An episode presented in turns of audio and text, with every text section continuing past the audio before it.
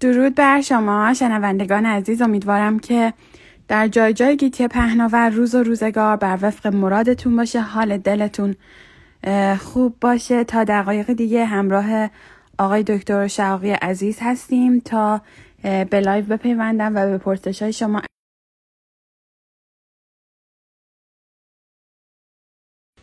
عزیزانی که وارد لایف میشین الان تا دقایق دیگه همراه آقای دکتر شعقی عزیز خواهیم بود تا به آقای دکتر هم به جمع ما پیوستن. دکتر من این وایت رو فرستادم، لطفاً اکسپت کنید.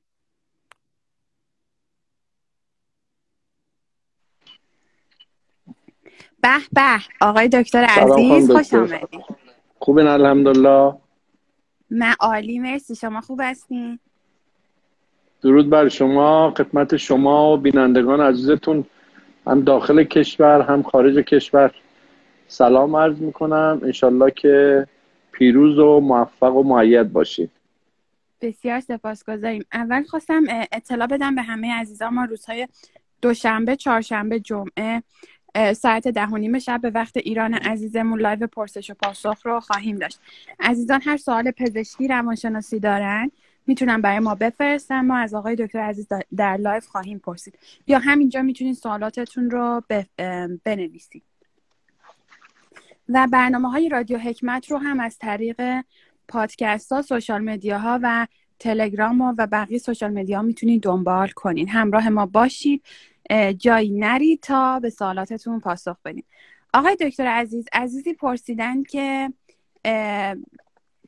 راجع به زانوهاشون مسئله داره، میپرسیدن که آیا میشه عمل کرد یا نه، چون گفتم مثل این که باید عمل شه، میپرسیدن که عمل کنم بهتره یا اگر نه چه درمانی داره.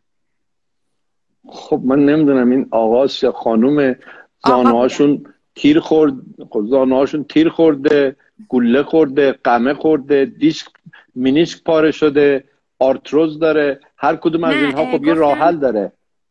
نه گفتن که نوشتن که آرتروزه، ولی دیگه توضیح دقیق دیگه ندادن، فقط همینا نوشتن و گفتن که باید عمل بشه که آیا. بعد سنشون چقدره؟ 66. مشخصا که آرتروز نمیتونه باشه، فکر کنم اشتباه میکنن، چون آرتروز دیگه تو این سن حداقل 20 سال 15 سال پیش شروع شده و حالا و هیچ کسی هم برای آرتروز پیشنهاد جراحی نمیکنه.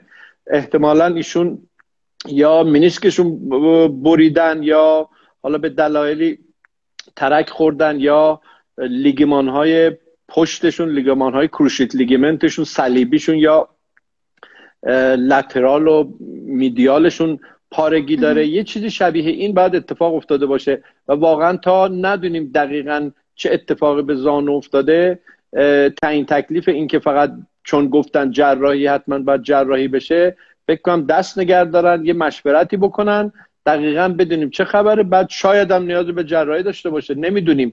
ولی معمولا تو کیسای که در این سن هستن باید وزنشون، قدشون، سنشون، آیا دیابته، آیا فشار خون داره، همه اینا هم باید لحاظ بشه، بعد ببینیم چه مشکلی داره نسبت به اون تعیین تکلیف بشه. درسته. یه عزیزی هم اینجا نوشتن که من دیسکم بیرون، سیاتیکم رو درگیر کرده، طوری که درد شدید توی ناحیه ران و ساق دارم، لطفاً بگین چی کار کنم. بازم این عزیز سن و قد و وزن و اینها یه اطلاعاتی به ما بدن. اگر که دیسک هستش، فقط دیسکوپاتی هستش که خب یه درمان داره. اگه استنوز هستش، تنگی کانال نخاعی اتفاق افتاده، باید ببینیم در کدوم یک از این مهره‌های کمری L1 و L2 و L3 و L4 و L5 و اسوان اتفاق افتاده. آیا فقط یه مهر درگیره، دو مهر درگیره، و درصد این تنگی کانال در چه حده، و اینم باید تست عضله EMG NCV داده بشه که دقیقاً تشخیص داده بشه که مقدار انسداد در اون منطقه چقدر هستش و آیا دیسک ترکیده و اینها واقعا معنی نمیده به این ترتیب، ولی خب میتونه حاد باشه. برای این باز یه MRI نیاز داره که از محدوده اون منطقه‌ای که دیسک یا اون تنگی کانال اتفاق افتاده خبردار بشیم و نسبت به اون که چه مقدار تنگی کانال شده و در چه قد به پا میزنه و درصدش چقدره، نسبت به اون تعیین تکلیف کنه. ولی یه کلیاتی رو بگم که استادای من میگفتن که اگر مریضی با پای خودش به مطبتون یا به کلینیک وارد شد و تقاضای اینو کرد که آیا جراحی نیاز دارم یا جراحی نیاز ندارم برای کمرم، حتی اگه بلنگه شما با اطمینان میتونیم به این بنده خدا بگین که تا اونجایی که امکان داره، چون با پای خودت اومدی، میشود در اون منطقه دیسک شما درمانهای حاشیه‌ای آلترناتیو مدیسن به کار برد. طب سوزنی، ناتروپاتی، هومیوپاتی، کاریو پرکترها خیلی موفقن، آستیوپاتها خیلی موفقن. بنابراین آنی خودشونو زیر تیغ قرار ندن با چیزی که شاید به راحتی بشه اون رو حلش کرد. درسته. آقای دکتر عزیزی پرسیدن که آقای 52 ساله هستن و PSA شون 3.88 هستش، آیا تکرار آزمایش لازمه؟ البته PSA منظورشون الله اون آنزیم پروستات هستش. باید توجه داشته باشن که سن این عزیزمون چقدره. بعدم فقط با PSA 52 سال به صورت بله 52 سالشونه. این باید آنتیژن آنتی بادی PSA رو کاملا دقیق تشخیص داد و اینکه نیاز مندتوری یعنی اجباری هستش که یه سونوگرافی از اون منطقه ابدامنال پلویک قسمت شکم و لگن انجام بدیم، ببینیم خود پروستات هم در چه مقدار تورم کرده، التهاب و اینفلمیشن داده. با داشتن این دوتا مختصات بعد میتونیم بگیم که آیا واقعا جراحی نیاز داره یا نه.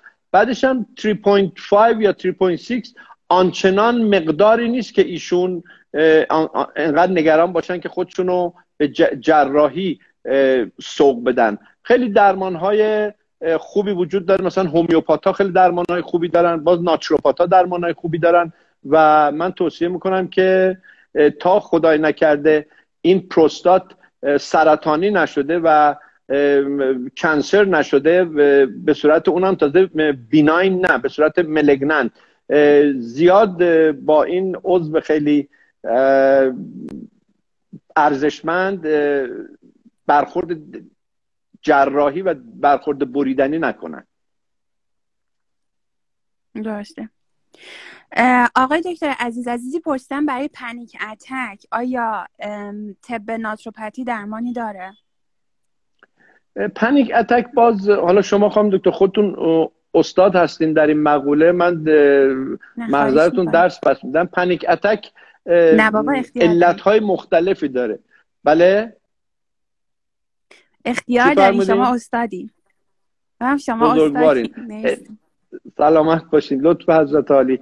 علتهای مختلفی برای این پانیک اتک وجود داره. پانیک اتک ها یه موقعی از فوبیا میاد، یه موقعی از فیر میاد، یه موقعی از انگزایتی میاد، یه موقعی از فراستریشن میاد، یه موقعی از فیر، ترس خیلی غالبه، افسردگی های طولانی که مخصوصا به صورت بایپولار دیپریشن، افسردگی های دو قطبی هستن، در نهایت میتواند به پانیک اردر این بنده خدا رو دوچار کنه. در طب هومیوپاتی تشخیص علت پانیک اردر بسیار بسیار مهمه و مثل طب شیمیای آلوپاتیک نیست که یه داروی مشخصی رو بدن و بیمار رو حالا به خیال خودشون مثلا درمان میخوام بکنن. میدونی که درمان های شیمیایی معمولا ساپرسره، معمولا سرکوب کننده و پوشش دهنده است که اون آثار و علائم رو حذف کنن. ولی در هومیوپاتی جواب های بسیار فوق العاده ای با طب سوزنی انجام میدن و پانیک اردرها جواب های بسیار خوبی داره خانم دکتر. به اضافه یه مقدار داروهای گیاهی که حالت های آنتی دیپرسنت و اینها ما هم داریم، ناتروپاتا هم داروهای آنتی دیپرسنت، آنتی انگزایتی و اینها دارن خانم دکتر. بله جواب خوب دارن. عالی. برای سردردهای سینوسی چطور؟ گفتن که آیا درمانی هست از طریق طب سوزنی و آیا میتونن پیش شما مراجعه کنن؟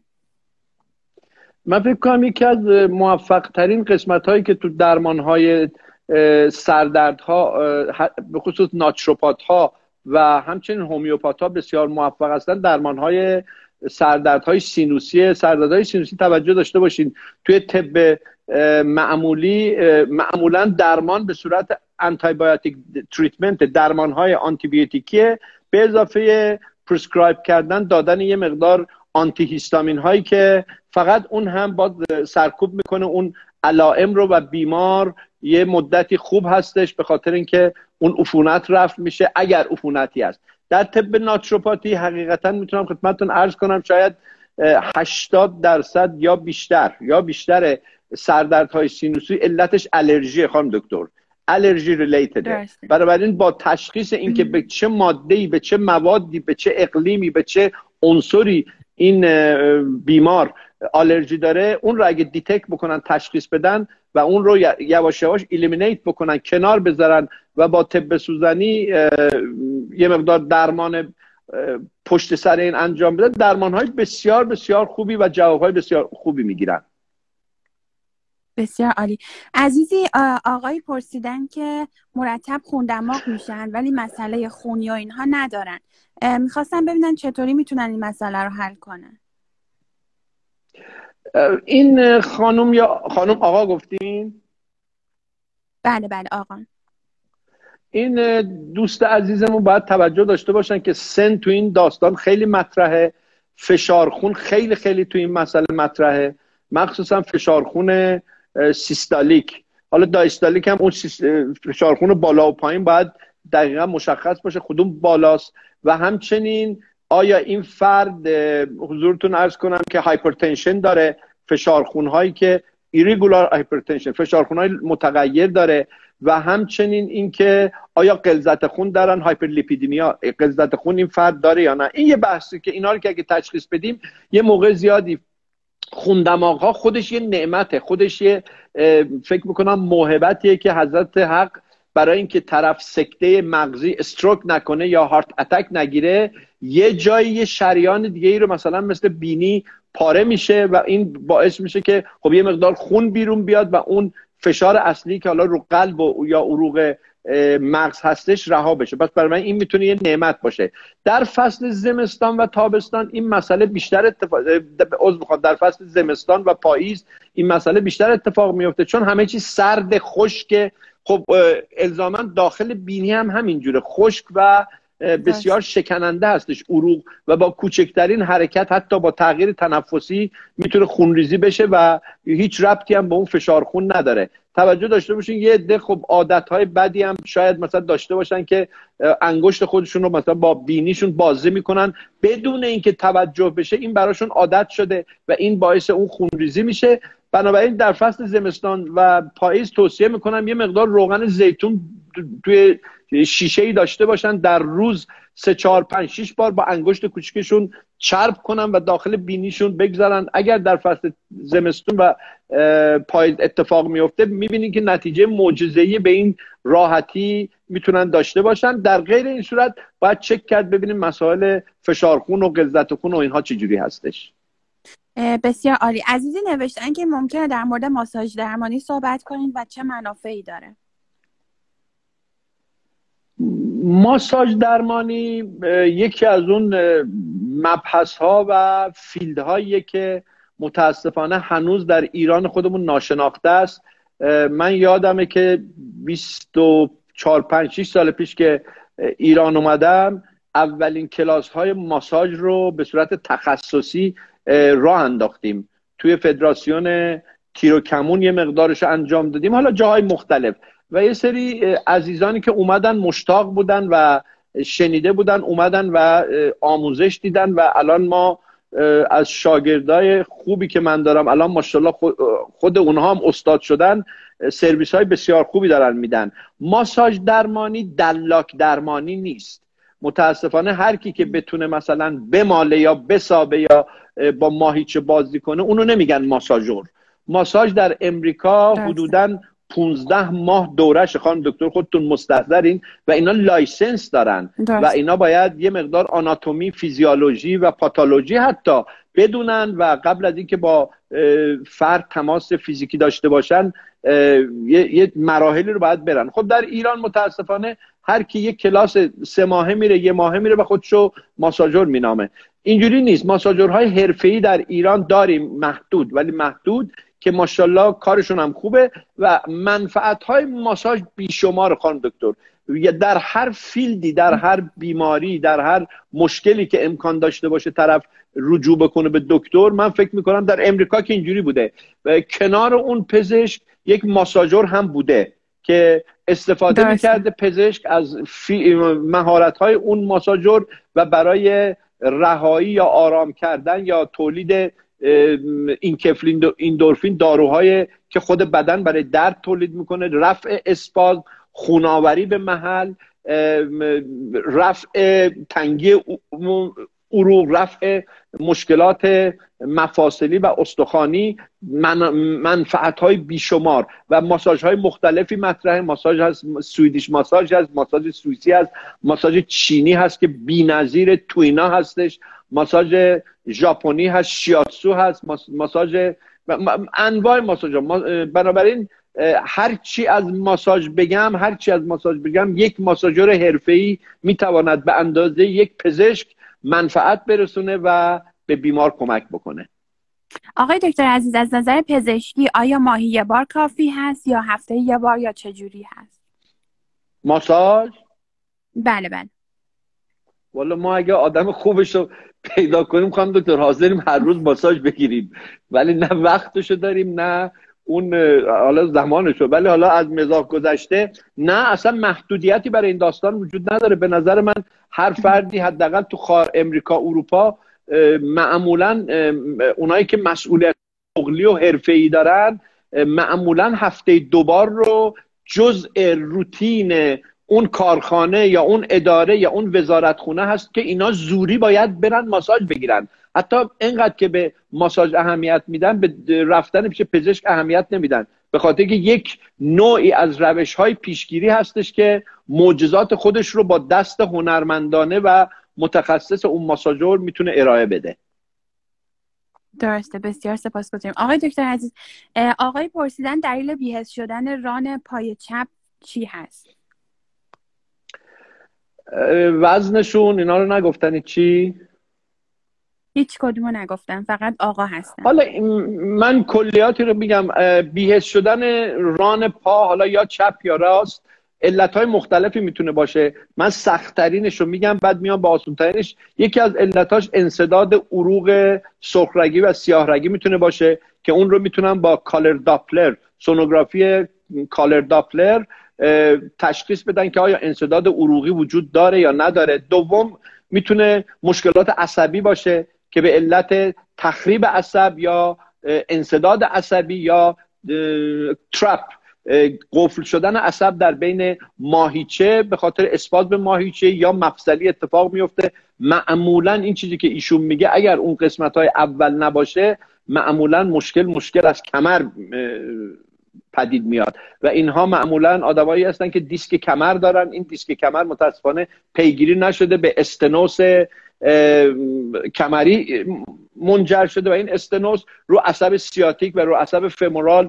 اینها فشار میاره و این نارضایتی و بی‌حسی و کرخی رو به وجود میاره. توصیه میکنم حتما یه MRI داشته باشن، یه تست عضله EMG NCV داشته باشن و بعد با دست پر مراجعه بکنن. ما میتونیم در خدمتشون باشیم، کاریو پرکترها میتونن بسیار کمک کننده باشن و اگر برن و خدای نکرده سخت باشه ممکنه به جراحی کارشون بکشه، ولی قبل از اینکه به این اتفاق بیفته حتما مشورت هایی با کاریو پرکترها، ناتروپات ها، کسایی که طب سوزنی میکنن داشته باشن.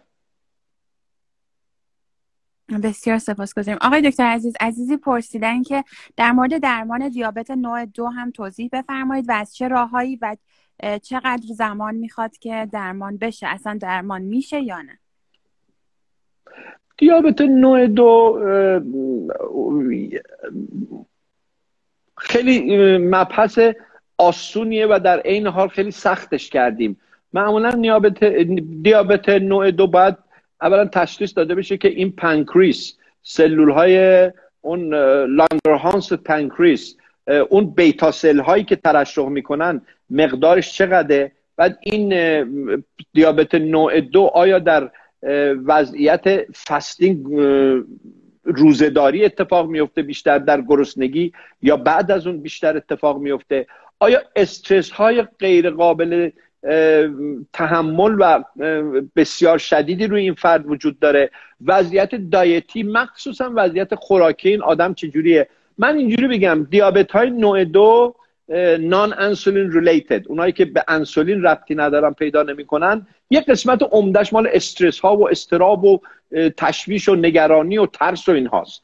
و یه فاکتور خیلی مهم به اندازه همون استرس ها، خانم دکتر، اکثر اینایی که مشکلات دیابت نوع 2 دارن کبدشون چربه، بلا استثنا میتونم بگم، و اینها کبدشون چربه، معمولا وقتی میرسن به زمانی که قندی میشن و واقعا نیاز دارن که داروهایی مثل متفورمین بخورن یا گلوکوزامین بخورن، هر کدوم حالا به خاطر علتهای مختلفی که این دیابت نوع 2 اومده، این کبد چرب رو اگر توجه بکنن، کبد چرب حتما گرید 2 به بالا اتفاق میفته و ما تمرکزمون، تارکتمون توی نان انسولین ریلیتد، اونایی که به انسولین ربطی ندارن، یعنی گرید 2 نوع 2، وقتی میریم کبد رو پاک میکنیم، دیتاکس میکنیم، غلظت خون رو میاریم پایین، بی‌نظیر جواب میگیرن. یعنی انقدر فوق‌العاده جواب میگیرن که شاید 10 سال 15 سال هم طرف درگیر بوده و قرص میخورده، یه مرتبه میبینید قندش 100 تا 150 تا 200 تا هم حتی کاهش پیدا میکنه. برای این با دکترهای ناتروپات که اوستای این کار هستن، مثلا با اونها حتما مشاوره داشته باشن و دکترایی که تغذیه دیابتی رو خیلی وارد هستن با اونها میتونن مشورت داشته باشن. ولی جواب داره، خوبم جواب داره و نتایج بسیار خوبی میگیرن. بسیار عالی. عزیزی پرسیدن لطفاً در مورد درمان دیدایمر که به علت کرونا اتفاق افتاده یکم توضیح بدید. دیدایمر بیماری نیست که اینجوری بگیم که درمان دیدایمر. دیدایمر یکی از فاکتورهای خونی هستش که در داخل عروق اون مشخص کننده اینه که آیا لخته خون وجود داره یا نداره و آیا این لخته خون جدی هست، مقدار غلظت خون چقدر بالا هست. از رو اون میتونین یه تشخیصای دیاگنوستیک تول هستش خانم دکتر، یه ابزار تشخیصی هستش برای پزشک که یک اول بفهمه که این مریض غلظت خون داره، لخته داره. اگه کرونا هم سراغش نیاد حتما فردا روزی بالاخره استروک خواهد کرد، یه سکته مغزی خواهد کرد، یه سکته قلبی خواهد داشت. بنابراین دیدایمر با آمدن کرونا پدید نیومده خانم دکتر، ولی در بیمارانی که کرونا دارن، کووید دارن، مشخصا دیده شده که این بله یکی از تشخیص هایی که حتی آنتی بادی ها اگر جواب ندن، مثلا پی سی آر اینا جواب ندن و اون تستایی که در مورد آنتیژن، آنتی بادی انجام میدن، حتی اگر اونها فالس باشن، شما میتونید از درصد دیدایمر و تروپلین و سی پی کی و اینها مقدار قابل توجهی تشخیص بدین که این بیمار درگیری وایرال بسیار قوی داشته و این خودش یه ابزار و طول تشخیصی برای پزشکه. درسته. اگه مقدارش بالا باشه برای پایین اومدن اون مقدار چی کار میشه کرد؟ این ربطی به غلظت خون داره خانم دکتر و با پایین آمدن کرونا و درمان کرونا این هم پایین میاد، به دلیل اینکه توی درمانهای کرونا غیر مستقیم روی غلظت خون هم تمرکز میشه. اگه غلظت خون رو پایین بیارین، باز برمیگردن به کبد. کبد رو از اون حالت گرید 2-3 اینها، اون اینفلمیشن، پارانشیم افزایش یافته شده، یعنی اون بزرگ شدن کبده که مثل قلب که بزرگ میشه، کبد هم بزرگ میشه. به غیر از اینکه فتی لیور میرن، کبد چرب میگیرن، خود اون کبد هم شروع میکنه اینفلمیشن پیدا کردن. اگه اونها رو بهش برسن، غلظت خون رو بیارن پایین، درصد فتی لیور کبد رو پایین بیارن، خود دیدایمر هم پایین میاد. ولی خب در درمانهای کرونایی دیده شده که اونایی که بهتر میشن، دیدایمرشون هم یواش یواش آرام آرام پایین میاد. آقای دکتر عزیز، عزیزی پرسیدن در مورد اصلاح مزاج سرد و یا بلغم میشه توضیح بدید؟ در طب سنتی و طب حالا ناتروپاتی، طب شرقی مثل چینیا و هندیا و اینها، این مبحث سردی و بلغم و اینها همیشه در مباحثه بوده بین علمای این تب ها توجه داشته باشین که تشخیص تب سرد و تب بلغمی خودش یه مقوله‌ایه که فقط با یه فاکتوره، چون اینا رو حالا داری اینو براش محک بزنیم اینجوری نیست واقعا، حداقل تو تجربه من اینجوری نیست. ولی به نظر من وقتی مهمترینش رو عرض میکنم و ساده ترینش که وارد اون مقوله های 4-5 کیلو دارو و شربت و جوشونده و اینا اگه بخوایم مصرف نکنیم، کلا افرادی که بلغمی میشوند و افرادی که سردن، سرد مزاج هستن، معمولا خانم دکتر اسیدی هستن و این اسیدیا یعنی پی اچشون بسیار پایینه. یکی از ساده ترین راههایی که عزیزانم میتونن داشته باشن اینی که بدن رو از اون سردی، از اون پی اچ پایین بیارن بالا و ابزارها و تغذیه‌ها و کارهای زیادی میتونن بکنن که اون محیط اسیدی رو، اون محیط اسیدی طب الان رو دارن میگم اینجوری تعریفش میکنن، اگه بدن طرف میگن بلغمی و سرده یعنی بدنش اسیدیه، یعنی پی اچش پایینه. ما هر چه بتوانیم پی اچ رو ببریم بالا، به 7 برسونیم و بالاتر، چه خون رو چه گوارش رو، مقدار قابل توجهی خود به خود طبع ما هم شروع میکنه برگشتن. خب این مستلزم اینه که یه آرامشی در بدنمون داشته باشیم، مثلا خنده، تفریح، شوخی، ریلکس بودن، آرامش، نماز، مدیتیشن، استخر، سونا، حضورتون عرض کنم نمک‌های مختلف که معجزه میکنه و یه سری غذاهایی که طبع گرم دارن، اون طرف اگه مصرف بکنه خودش رو میتونه از اون سردی و بلغمی بیمه بکنه و ببره بالا. دقیقاً کاری که رادیو حکمت داره میکنه، یعنی علاوه بر بالا بردن آگاهی ما جوری برنامه ریزی کردیم که عزیزان شادی رو در کنارش داشته باشن، خبرهای خوب رو داشته باشن تا این بتونه همونطور که گفتین سیستم ایمنی رو تقویت کنه و بدن و پی‌اچش رو ببره به طرف قلیایی تا بتونین زندگی بهتری رو تجربه کنین. آقای دکتر عزیزی پرسیدن در مورد استاتین ها و عوارضش، میشه یکم توضیح بدید؟ در مورد استاتین ها و عوارضش. استاتین؟ بله من چیز ندارم به این اشراف، استاتین من نشنیدم تا الان دکتر، یعنی چه استاتین؟ فکر کنم برای چربی خون بیشتر مورد استفاده قرار میگیره اگه اشتباه نکنم. من واقعا نسبت به این موضوع چون آشنایی ندارم اصلا نشنیدم این استاتین ها. من یه گروهی از داروها هستن اینا؟ بله که بیشتر برای چربی خون اگه اشتباه نکنم. اوکی. عزیزی پرسیدن که 27 سالشونه. بله. عزیزی پرسیدن 27 سالشونه، واکسن زدن ولی سرفه میکنن مرتب، میپرسن علتش چی هست؟ خب سرفه میکرده رفته واکسن زده یا واکسن زده سرفه میکنه؟ این خیلی مهمه، این سوال کلیدی اینجاست. واکسن زدن ولی سرفه گرفتن. خانم دکتر معمولا الان این چیزایی که من با کرونا یا همین امروز 2 تا مریض داشتیم، اینا هر دوشون واکسن زدن، مرحله دوم هم زدن و وحشتناک حالشون بد بود، درجه حرارت 39.8 یکیشون بود، 39 خورده‌ای هم یکی دیگه بود، سرفه داشتن، بادی پین داشتن، بدن درد داشتن، سرگیجه داشتن، مشکلات دقیقاً مثل حالتی که دلتا به اینا حمله کرده، کرونا دلتا حمله کرده. در صورت که اینجوری نیست، حداقل تجربه این چند صد تا مریضی که داشتم من خدمتتون میگم، بیمارانی که یا افرادی که به دلایلی بیماری ویروس کرونا رو میگیرن ولی بدنشون تقریباً قوت و اون جنم رو داشته، یعنی سیستم دفاعیشون بنظر کافی قوی بوده که فعلا کرونا غالب نشده رو اونها. خب ولی اگر تست رو بدن مثلا آنتی بادی رو دارن در یه حد کمی، درست؟ اینها میرن و بدون اینکه ازشون تست گرفته بشه و بدون اینکه بیان بکنن این آثار رو، میرن واکسن میزنن و دقیقاً یه آنتی بادی از اون واکسنه میاد به بدنشون.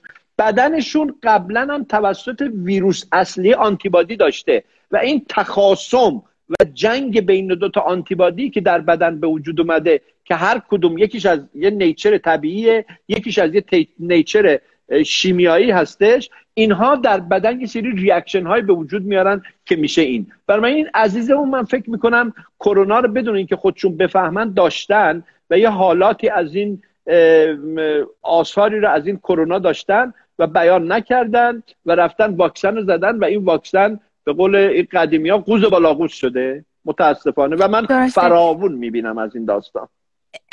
دقیقاً. و از عزیزان پرسیدن که توی این واکسن هایی که الان دارن تو ایران عزیزمون داره زده میشه، به نظر شما از همه بهتر کدوم هست؟ خب دکتر شما مثل که یا ما رو میخوایم بندازین زندان یا یه کاری میخوای بکنی این اینستاگرام ما رو یه بار که بلاک کرده. نه اینجا سوال پرسیدن ولی اصلا از این سوال می‌زنیم. بعد نه حالا نداره، من جواب سیاسی میدم خانم دکتر. نه من عزیزی پرسیدن راجع به تیروئید پرکار ممکنه توضیح بدی؟ تیروئید پرکار یا هایپرتایرویدیسم آثار و نشانه‌های خودشو داره. طرف لاغره، طرف ریزش مو داره، طرف عصبیه، چشما اینجوری از حدقه در اومده و معمولا اشتها ندارن. یعنی که از آثاری که شما میتونین بفهمین توی جمعی که نشستین طرف تیروئید داره اینه، اینکه هی تکون میخوره و عصبیه، یه حالت سکون و آرامش نداره و چشماش خیلی اینجوری گیز بهش میگن، اینجوری زده بیرون. این هایپرتایرویدیزم یعنی خب TSH شون معمولا اینها بسیار لو هستش، پایین هستش، T3 T4 شون بالا هستش و اینها بهترین راهش اینه که به دکتر قدرت مراجعه بکنن و معمولا هم داروهای حتی تو طب ناتروپاتی هم ما لواتروکسین رو در یه نوع دیگه ایش به بیمار تجویز میکنیم. البته با بالا بردن سیستم دفاعی بدن و همچنین بعضی موقع ها کمخونی های مثل تالسمی های مینور و تالسمی هایی که و کمخونی هایی که مثل هایپر پرنیشس انیمیا، کمخونی هایی که از ضعف B12 در بدن به وجود میاد، ساینوکوبالامین دیفیشنسی B12 دیفیشنسی میاد، معمولا هایپر تایروید هستن. برای این توی طب ناتروپاتی مسائل تغذیه‌ای برای این فردی که هایپرتایروید داره شاید 70-80% جواب بده و این فرد نیاز نداشته باشه که لواتروکسین رو بخوره، ولی واقعا اگر نیاز باشه ناتروپات ها هم دوگم نیستن، اون چیز رو لواتروکسین رو به بیمار توصیه میکنن و درمان خوبی داره. ولی متاسفانه وقتی قرص رو بخورن دیگه تا آخر عمرشون درگیر میشن و باید بخورن دیگه تا اونجایی که امکان داره بتونن از این مقوله فرار بکنن و راه های طبیعی و مخصوصا اگزرسایز، خیلی تو این داستان اگزرسایز هایی که ایروبیک هستن، هوازی هستن، خیلی من دیدم که بیمار با بستن خودش به یه سری املاح و ویتامین ها و مینرال ها و اینها با ورزش های سنگین هوازی مقدار قابل توجه این هایپرتایرویدیسم رو درمان کرده. درسته. آقای دکتر عزیز، عزیزان مثل که امروز میخوام ما رو بندازن تو دردسر چون مرتب میپرسن نظرتون راجع به تزریق واکسن چیه. ما نظری در مورد تزریق واکسن نداریم، فقط عزیزان قبل از اینکه میخواین واکسن رو تزریق کنین حتما تست آنتی بادی رو بدین که یک وقت نکنه ویروس کرونا رو داشته باشین و برین واکسن بزنین که حالتون بدتر بشه. و یک سوال دیگه آقای دکتر عزیز این هستش که چجوری ما سیستم ایمنی بدنمون رو بالا ببریم با تغذیه و چه چیزایی مصرف کنیم؟ این سوال خیلی جنرال و کلیه. بالا بردن سیستم دفاعی بدن خانم دکتر مقدار قابل توجهی نسبت به اون ادیتیوت و اون آداب و رسوم و اخلاق و خلقیات و خود ما هم بستگی داره. یعنی باور بکنید من آدمایی که میبینم آرامش دارن، حالا دزد نیست، تبهکار نیست، نمیدونم دروغگو نیست، اختلاسگر نیست، بزنبرویی نیست، برای مردم چاهکن نیست، اینها وقتی خودشون آرامش دارن اتوماتیکلی سیستم دفاعیشون بسیار آرامه، یعنی اینکه به جای کورتیزول بدنشون ادرنالین رو به اندازه کافی ترشح میکنه، سراتونین سر موقعش ترشح میشه، نور اپنفرین خوب ترشح میشه، ایندورفین و اینکفلین در بدن وجود داره و اینا همه هورمون های آرامشی هستند.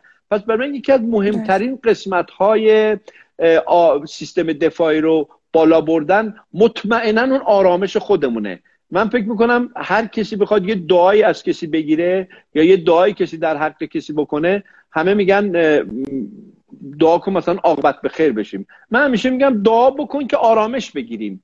اگه آرامش بگیریم خودمون آدم خوبی میشیم، آدمی میشیم که به درد همه میخوریم، آدمی میشیم که مهربان میشیم، آدمی میشیم که خنده به لبامونه، خنده به لبان دور و بریامون، اجتماعمون هم میاریم، خیر میشیم، خوب میشیم دیگه. خلاصه کلام این که خوب میشیم، مردم از دست و زبان ما در امان میمونن. اگر به اینجا برسیم که از دست و زبان من مردم در امان باشن، وحشت نداشته باشن، در کنار من آرام باشن، مطمئن باشین من خودم اون آرامش رو خودم هم گرفتم. برای این سیستم دفاعیش یکیش اینه، یکی دیگه هم که تغذیه است. ولی در سیستم دنیای الان ما خانم دکتر که متاسفانه پلوشن از یه طرف، مسمومیت‌های سرب و جیوه و آرسنیک، متاتاکسیسیتی، مسمومیت‌های فلزات از یه طرف، غذاهای ناهنجار که الحمدلله در ایران الا ماشاءالله هر گوشه‌ای معلوم نیست اصلا غذاها چجوری به وجود میاد، چجوری پخت میشه، چه روغن‌های پخت میشه. من دوست دارم فست فود داره خانم دکتر، یه ظرفی رو که از روغن، اونم از یه روغن آشغالی که مثلا تازه نوش برند نیوش صبح به کار برده، تا شب تو همون سیب زمینی سرخ میکنه. خب این بی‌معرفت نه فقط خودشو به کشتن میده، از نظر اخلاقی یک کفه از یه روغن استفاده میکنه. وای وای وای. و اینو مردم هم نمیبینن، بعد میرن میگن خب مثلا فرنچ فرایز بدین، سیب زمینی سرخ کرده بدین. این سیب زمینی سرخ کرده زهر 100%ه که اگر سرطان برای شما نیاره ولی سکتر میاره. بنابراین تغذیه خیلی مهمه، ورزش خیلی خیلی مهمه، نوع آبی که میخوریم خیلی مهمه و نوع معاشرت هایی که میکنیم. اینا سیستم دفاعی یه پکیجی نیست که خانم دکتر بگیم حالا این دوتا قرص رو بخور سیستم دفاعیت بره بالا. اصلا اینجوری نیست داستان. این سیستم دفاعی it's a whole package، یه پکیج کاملیه که هر کدوم از این چند ضلعی بدن سالم باید اون رو رعایت بکنه که بتونه به اون بالا رفتن سیستم دفاعی خودش رو برسونه. بسیار سپاسگزاریم آقای دکتر عزیز از وقتی که به برنامه اختصاص دادید. سوالها زیاده ولی وقت محدوده. از شما عزیزان هم که تا این وقت همراه ما بودین سپاسگزاریم. و یه خبر خوب دیگه، یه سورپرایز دیگه همراه با آقای دکتر عزیز داریم که میخوایم به شما بدیم که از این پس لایف های ستایی رو آغاز خواهیم کرد، ولی با کیا بهتون نخواهیم گفت چون سورپرایز خواهد بود که درست آقای دکتر عزیز. ایشالله حالا اگه موفق بشیم یه سری از آقایون و خانمایی که قراره بیان لایو بدن ناز نکنن و خلاصه به قباشون بر نخوره. آره ایشالله قصدمونه که این کارو بکنیم به امید خدا. بله خیلی جالب بود برای شما. خانم دکتر من شنیدم حضرت عالی دارین تشریف میارین ایران، انشالله برای یک ازدواج موفق. مرسی ممنون.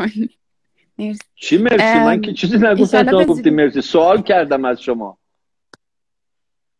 چی بگم آخه؟ انشالله ماشاءالله خانم دکتر، یعنی اسم ازدواج که میاد شما ریسه میرین. شکر خدا الحمدلله رب العالمین. یه نفر از ازدواج کردن پیدا شد که خوشحال بشه. من از حالا درود به شما میگم، تبریکم به این داماد خوشتیپ که باعث میشه که شادی در همه عزیزان بره بالا. الان هم عکسای لبخند زدن و سیستم ایمنی بدنشون هم تقویت بشه. بسیار عالی. الهی آمین. الهی آمین. مرسی وقتی که برنامه اختصاص دادین. بسیار سپاسگزاریم. روز و شبتون خوش.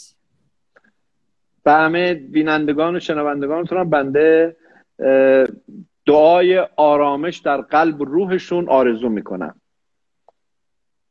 سپاسگزارم. خدا نگهدار. شب